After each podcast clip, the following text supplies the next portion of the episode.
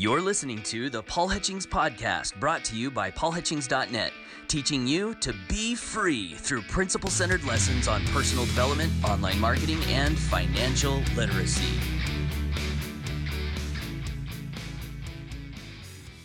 Which, by the way, is is very uh, common for people not to be uh, readers. Um, I remember reading in one book uh, something to the effect of, you know, when most people graduate high school or college, they never pick up another book for the rest of their lives. And what a sad thing. They think that their education is finished when they get whatever degree society told them that, you know, they had to get.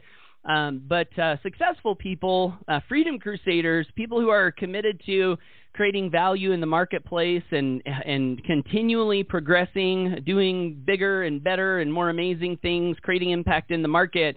Uh, those types of people, they're constantly reading. I remember Jim Rohn in one of the audios that I listened to way back in the day. It was called The Art of Exceptional Living. I encourage you to listen to that if you haven't heard that audio.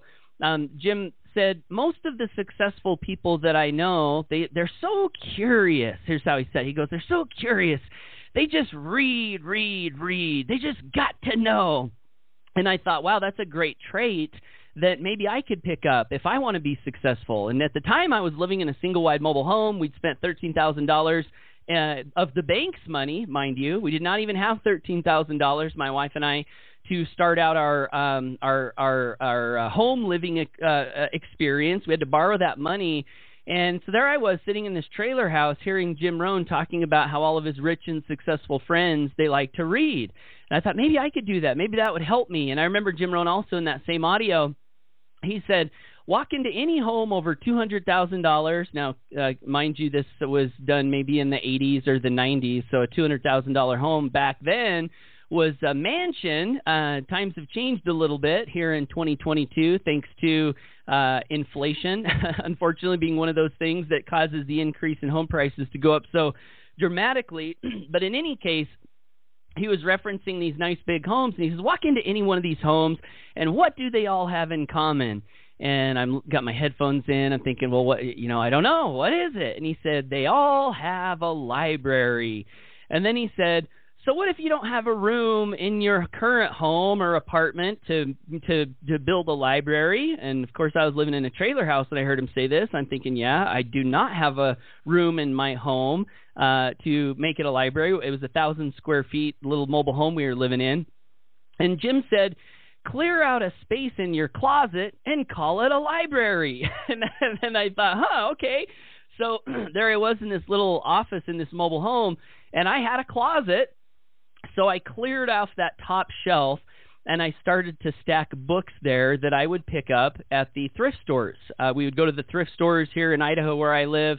We've got this place called Deseret Industries, kind of equal to the Salvation Army um, or one of those other types of thrift stores that you find scattered across the country. And every time we would go into the thrift store, I would be like a rocket ship uh, on a mission to Mars or the moon or wherever that programmed mission was and I would walk in the front door of that thrift store and I would just beeline it back to the book section.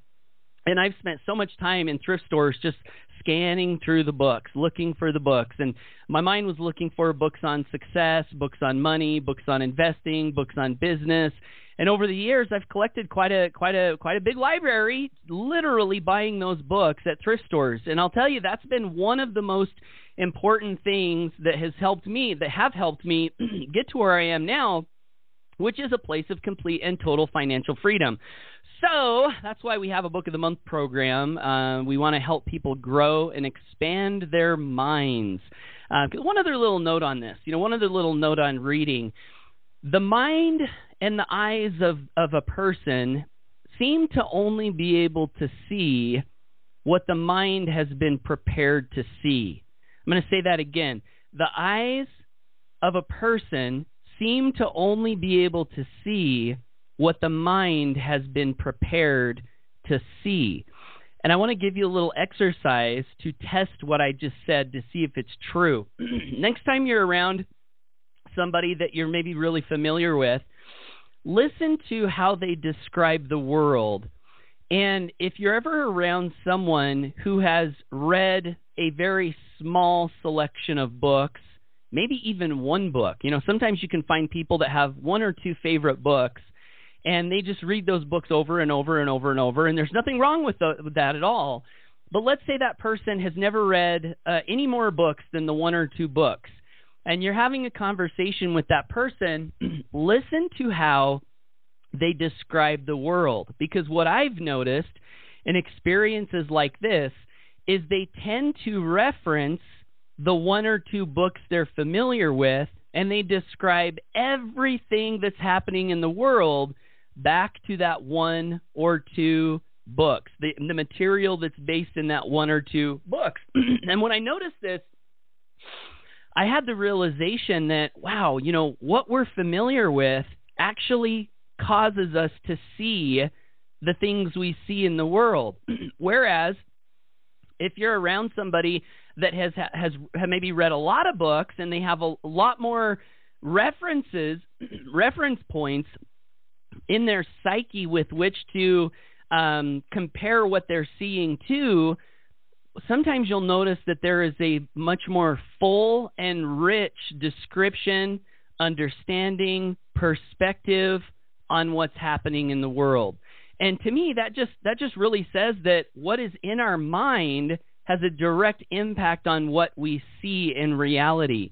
And a business example of this, my wife and I, we when we uh, flipped our very first um, house, we wanted to flip a house because we were in the process of buying rental properties so that we could have passive income because we wanted that passive income to equal or surpass our monthly expenses.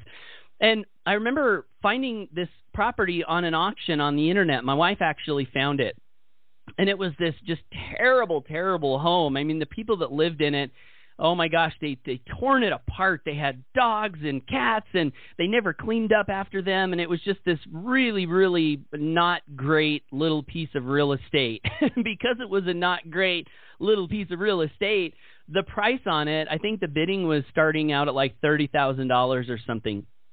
Well, we looked at that we went over and, and walked through the home and I had to plug my nose as I'm walking through this house thinking, oh, this is terrible. Do I really want to take this on? And I walked outside the house and I noticed that this house was sitting on uh, a little over three acres of property. And the home was on one acre, and then there were two other acres that were kind of stretched out in, in an elongated stretch uh, down the road um, next to this home. And I looked over at this big open space of two or more acres, you know, stretched out next to, to this property. and I and I had this thought. And the thought was something that I'd read in a book from Robert Kiyosaki, where Robert Kiyosaki talked about buying a property, buying a house, and then splitting off the land, and then basically creating from the process of splitting off the land an extra forty or fifty thousand dollars in money, poof, just right out of the air because all he did was he split the land off. And because I'd read that in the book, when I looked at this situation in real life, it hit me. I thought, wow, I wonder if I could split these two acres off into one acre parcels. I wonder if I could do that. And being students of Napoleon Hill, I didn't just assume that I could do it and make the bid on the property. I went to my local uh, engineering firm here in Blackfoot. It's a place called Harper Leavitt, and I met with a guy named Chris, and I said, "Hey, here's this piece of property I'm looking at. I want to know." Could I split off two acre parcels from this property if I buy it? And he pulled the the plat map up on on the on the computer and he looked at it and he did a little research and he said, "Yeah, I think you could do this, no problem." So I got some accurate knowledge before I pulled the trigger and made the decision on that property. And we ended up being able to buy that property. We fixed up the house. We sold it. We made a nice profit on it uh, on the sale of the house. And we split off those two one acre parcels. And what we ended up doing was keeping them rather than selling them. And we put uh, two manufactured homes, one on each of the parcels. And now we have additional rental income for our family. The point, though, the big point was had I not read about that idea in a book, I don't think my mind would have been prepared to allow my eyes to see that opportunity was there when it popped up in my physical reality. So this is another big reason that we encourage people uh, to read. So I'm going to get off my soapbox of reading. Read, read, read. Please, please, please read every day. Uh, increase your financial IQ. Great book to start with. Hey there, my friend. This is Paul Hutchings. Thank you so much for listening to today's episode. I hope this has been a great investment into your better future. To make sure that you don't miss out on future episodes and bonus content, please visit paulhutchings.net and click the podcast link in the menu bar to subscribe. Thanks again for listening, and whatever you do, always go for your dreams.